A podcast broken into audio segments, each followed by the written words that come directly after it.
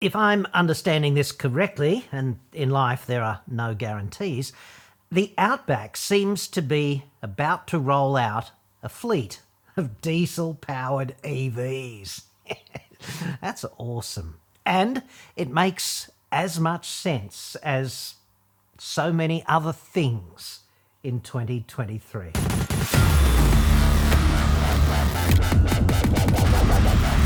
I'm John Cadogan from AutoExpert.com.au, Newcastle cheap, Australia only website. Card. Outback beard stroking hilarity really doesn't get much more side splitting than this. That is two 75 kilowatt EV chargers spit roasting a diesel generator. You see what you want, dude. That's what I'm seeing. And I'm sure there's a joke somewhere there about the kind of pornography Optimus Prime might download from time to time. But to me, doing this actually makes perfect sense.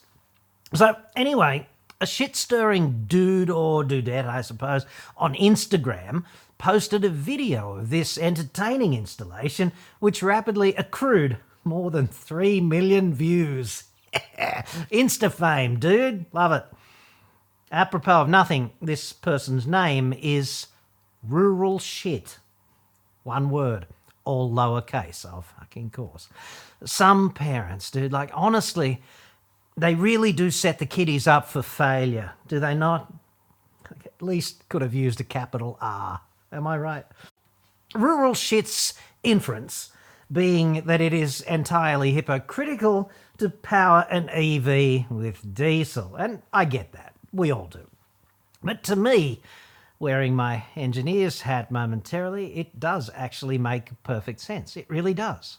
Perfect sense. EVs in the outback are such an outlier, a fish out of water, pretty much. And recharging them with a diesel generator is easy and expedient and simple. It's off the shelf. So, yay, I'm not against it at all. What I'm against, profoundly against, is bullshitting, lying, hypocritical, greenwashing assholes. And of course, the ignorant who just hoover this crap up. I note there's plenty of people in each camp living in electric utopia. In fact, electric utopia was made for this kind of conduct. It's symbiotic when you think about it. It's pretty obvious to me that there's a subset of EV owners for whom battery powered cars are, functionally at least, a religion. Elon Musk is their Jesus. He is electric Jesus, or Jesus X, perhaps, in light of recent hilarity. This purported transition, which according to them is just rapidly underway, the legacy automobiles, those combustion ones. It's all like that, isn't it? But which in reality, it's going to take at least one human lifetime and it's never going to be fully completed it's almost entirely a faith based undertaking. So you've just got to bear that in mind. And of course, the facts do not matter in discussions with people such as that.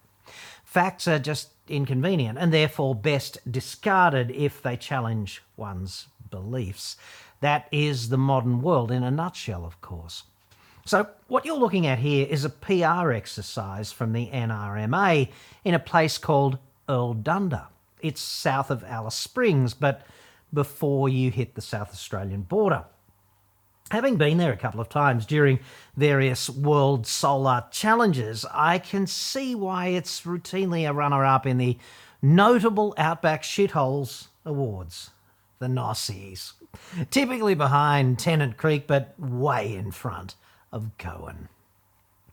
The first thing I note here is that the lead image for this story on the NRMA's website is ingeniously shot at a time when the solar array comprising the roof cladding of this structure is completely ineffective at generating electricity.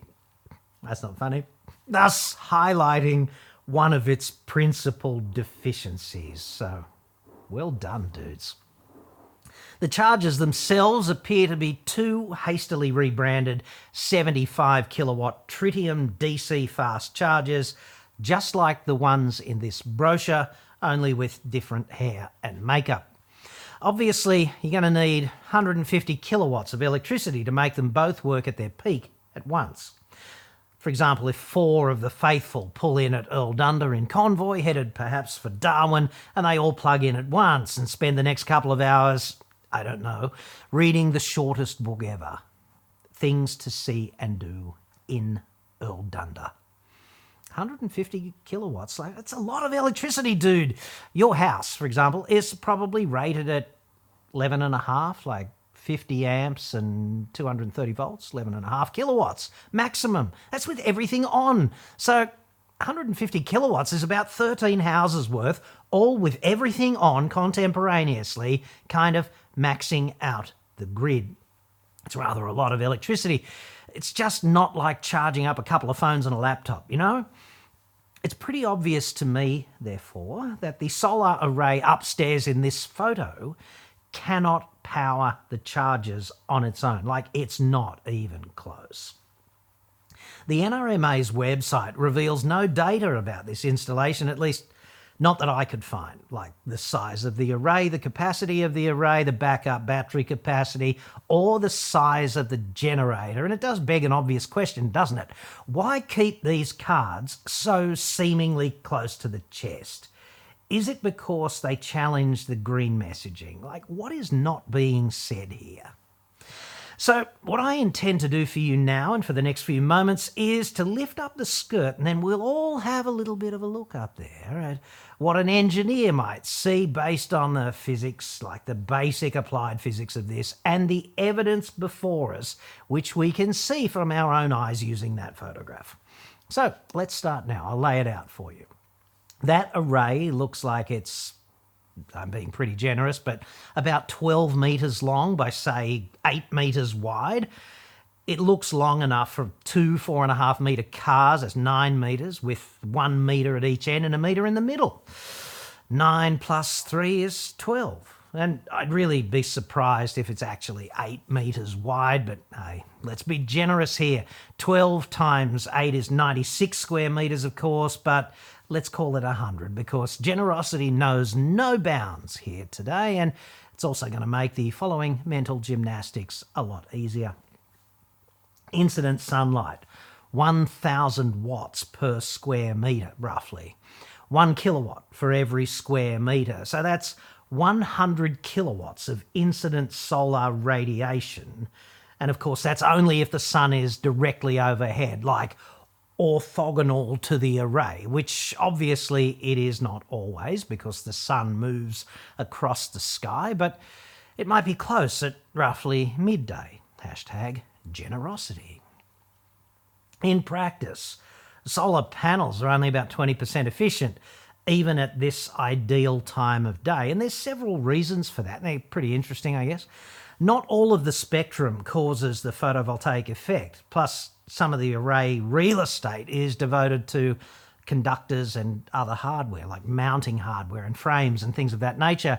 And not all of that ideal photovoltaic friendly photons, not all of those do their mad voodoo with the semiconductors. Some just bounce straight off, and some only get absorbed and create heat. Like you can tell they bounce off because you can see the freaking array, right?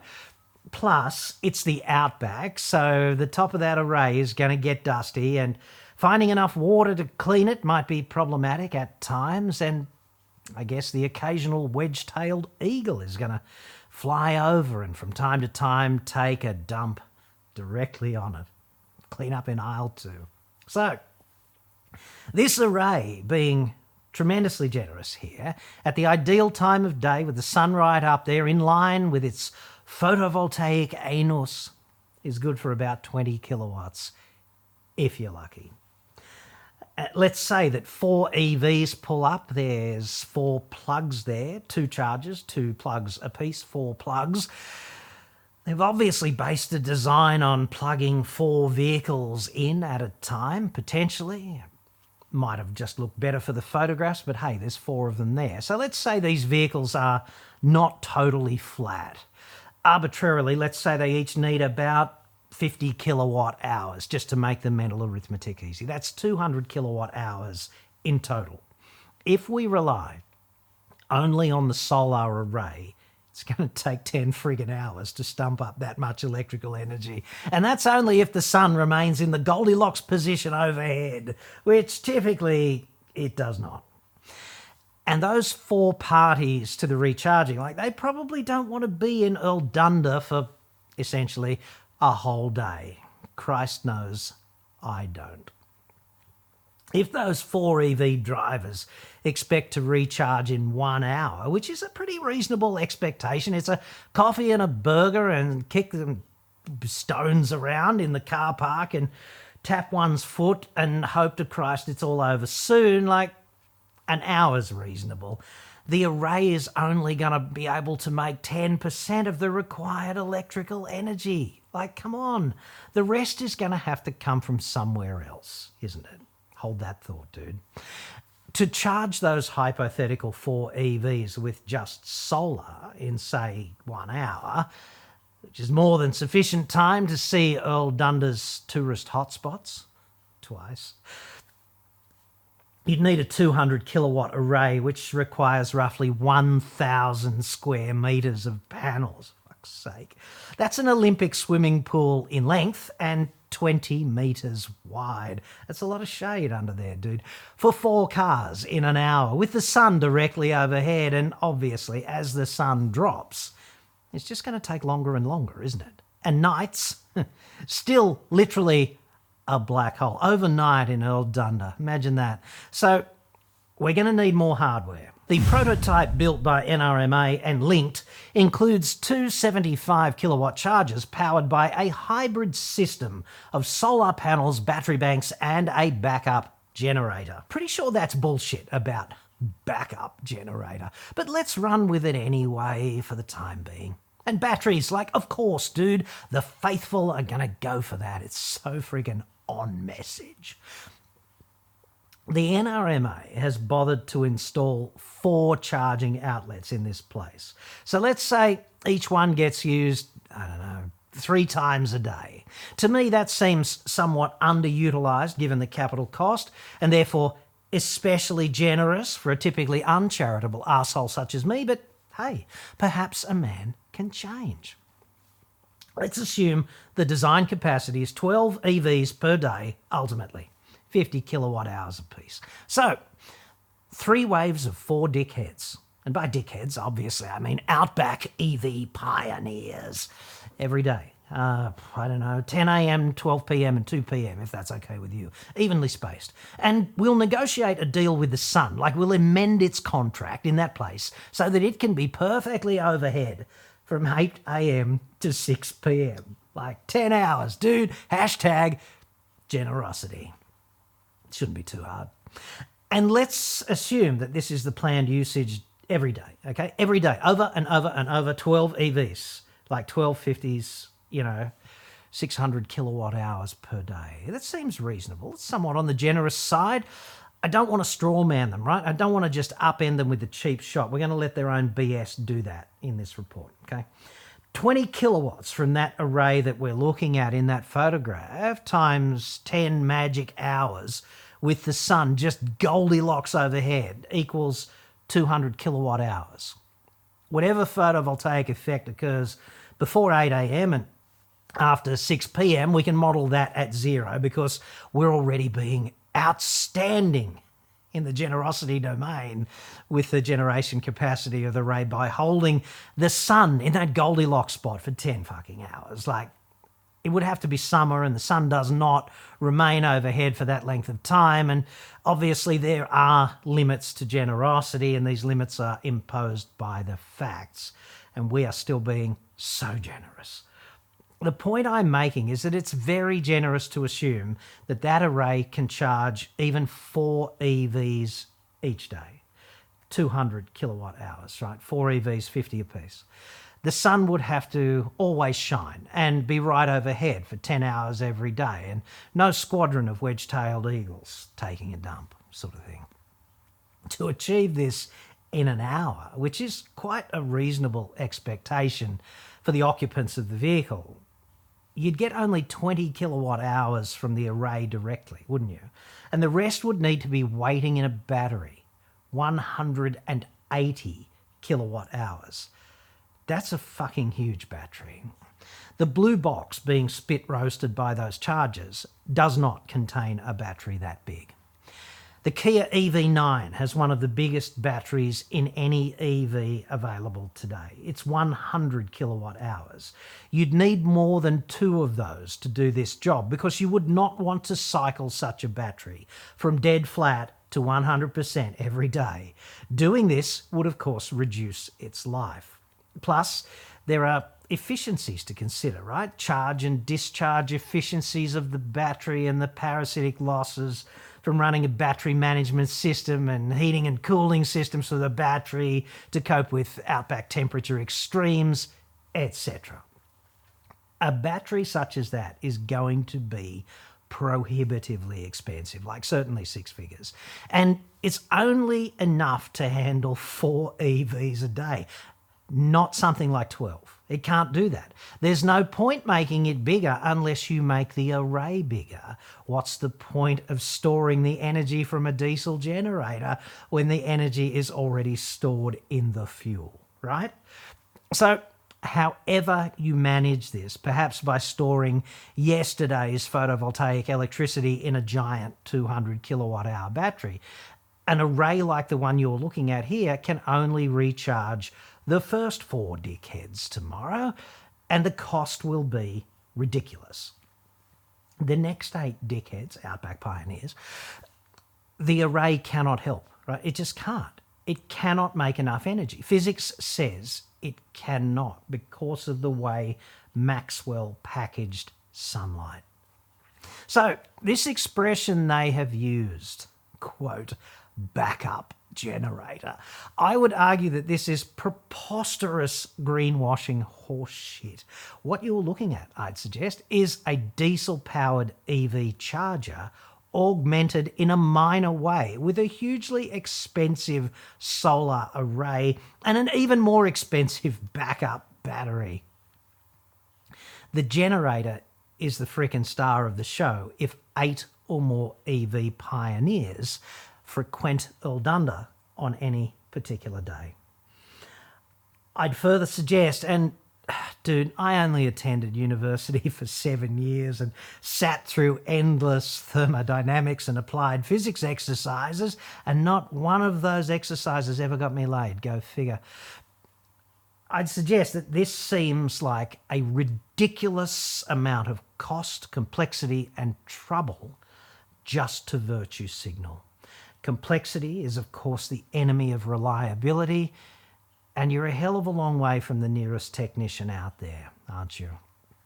Also, uptime is going to be kind of important if this is a choke point getting from A to B. So, the simplest solution would be ideal, would it not? And it isn't this solution. Giant array, huge batteries. Ah, Dude, why not just install a simple 150 kilowatt diesel generator that kicks itself in the guts whenever some EV twat with a bad case of Burke and Wills itis plugs in? Like, it's simple, it's cheap, it's reliable, it's effective. NRMA is also considering the use of biodiesel at the site if distribution can be viably pinned down. Biodiesel is a fucking joke, dude. Any suggestion that biodiesel is in some way carbon neutral or otherwise green or virtuous is bullshit. Biodiesel is simply a code for glorified canola oil.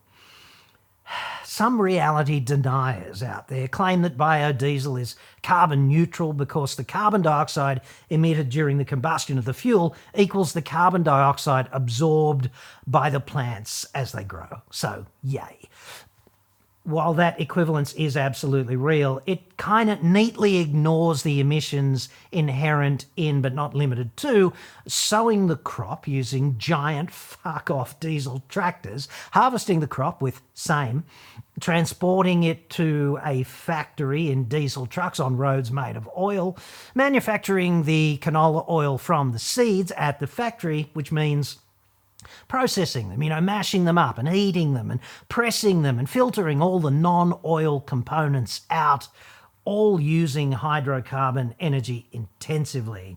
Then there's putting the oil into containers. You need to do that, and they'll be made of either steel or plastic, which cannot exist without hydrocarbons themselves and hydrocarbon energy, of course, and transporting the oil to the generator hundreds of kilometres away, in this case, using a diesel truck on roads made of oil.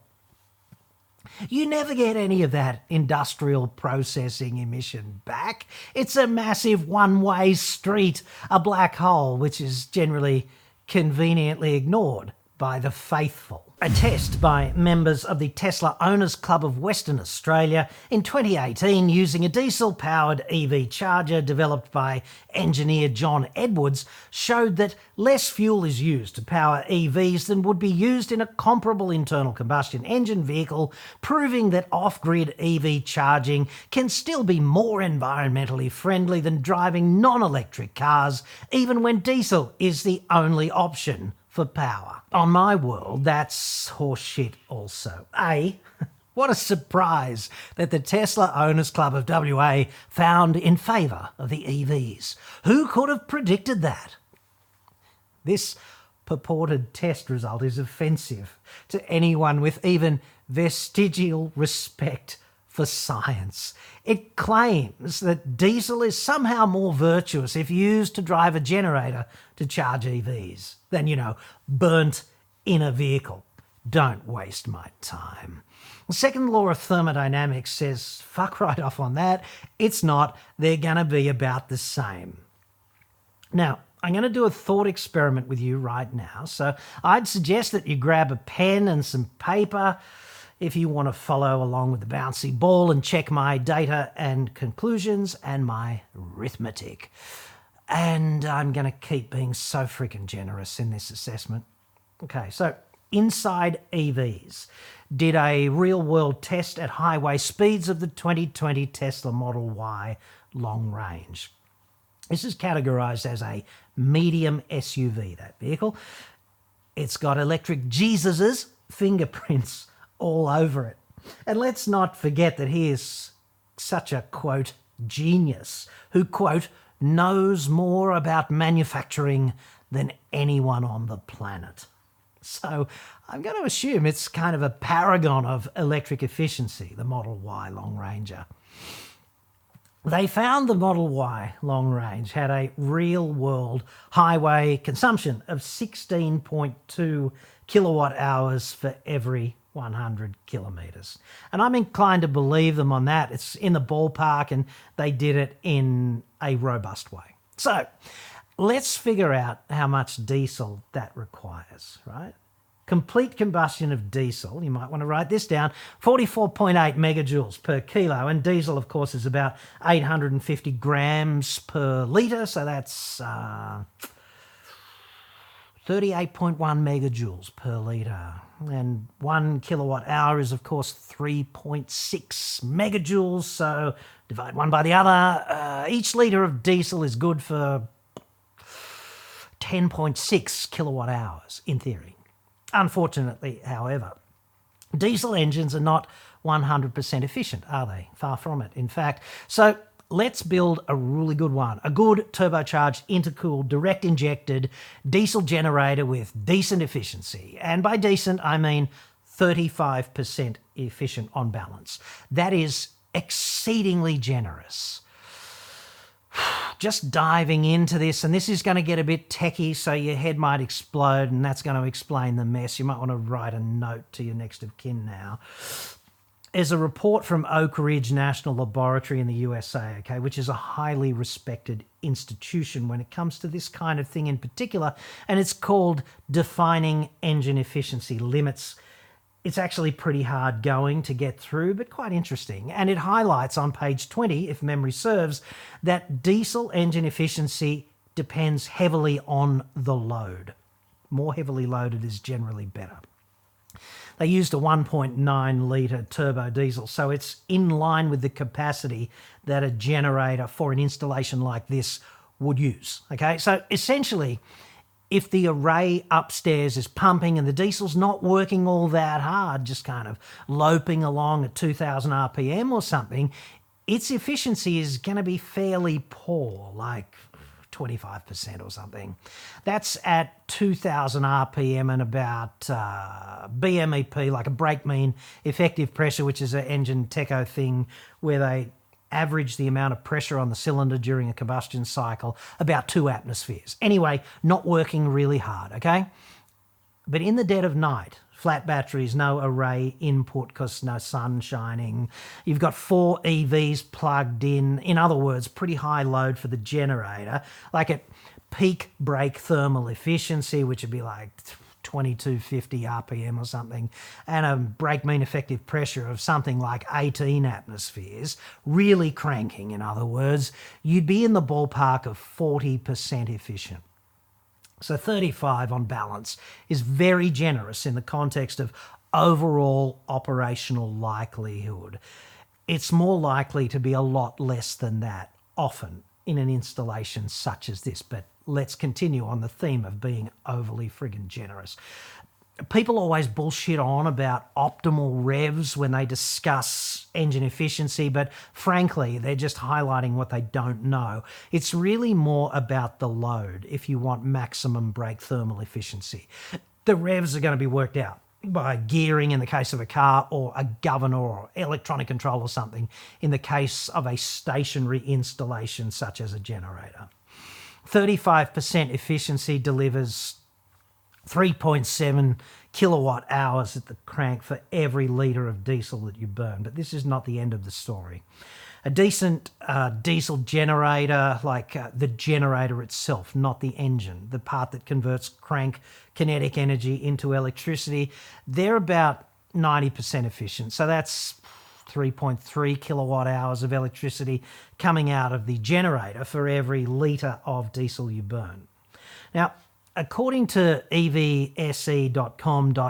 which bills itself as, quote, the leaders in EV charging, quote, DC chargers tend to be 93% efficient. So 93 it is, dudes, you would know.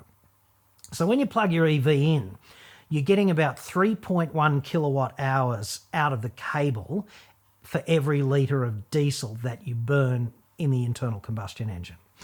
And we need 16.2 kilowatt hours to drive 100 kilometres in the Tesla at highway speeds. So that's 5.2 litres, I think. Might want to check me on all of that, but I did it twice independently and got the same answer both times. So if I'm wrong, I made the same mistake both times. I also had a look at the ballpark and we're in it. Okay. So this begs an obvious question, right? I wonder how far we could drive in something like a Mazda CX5 diesel on 5.2 litres of diesel fuel. Incidentally, I chose the CX5 because it's in the same class of vehicle. It is also a medium SUV, so apples for apples, but it's also clearly disadvantaged by virtue of not being made by a genius who knows more about manufacturing than any other human being on the planet. So, overall, I'd suggest that this choice seems fair to generous. The official highway consumption for CX5 diesel is coincidentally 5.2 litres per 100. And if you pull out onto the Stuart Highway at Erldunda, you're going to be doing better than that in the 100 to 110k an hour zone. But hey, let's just run with 5.2. Dude, it's exactly the fucking same, in other words. So, what a surprise. De facto internal combustion is the same as married internal combustion. Go figure, because they're both relying on the same process. Like, I don't mind people buying EVs. Really, I don't. I see some benefits to EV adoption for some users in some places. I really do. Energy security, clean air for the cities, like bring it, dude. I'm a fan. I don't mind them even engaging in some harmless outback pioneering fantasy in Erldunda or Coen, Timber Creek, Burketown, Warburton, Thargomindah, Tibooburra. We could be here all day, like so many outback shitholes and so little time. I'm kind of cool with that conduct, but I, I really, really object to greenwashing bullshitters who seem to operate on the presumption that nobody understands basic science anymore. This installation is a horribly overpriced fraud, in my estimation, tackling the spectacularly thorny non problem of carbon neutral EV charging in the outback. Jesus. It's hardly the front line of the battle to save humanity from climate catastrophe, is it? Just install a fucking diesel generator and put some corrugated iron over the top to keep the fucking sun off. Would be my advice. Stop pretending a baby solar array and some half-assed batteries out the back are any kind of solution.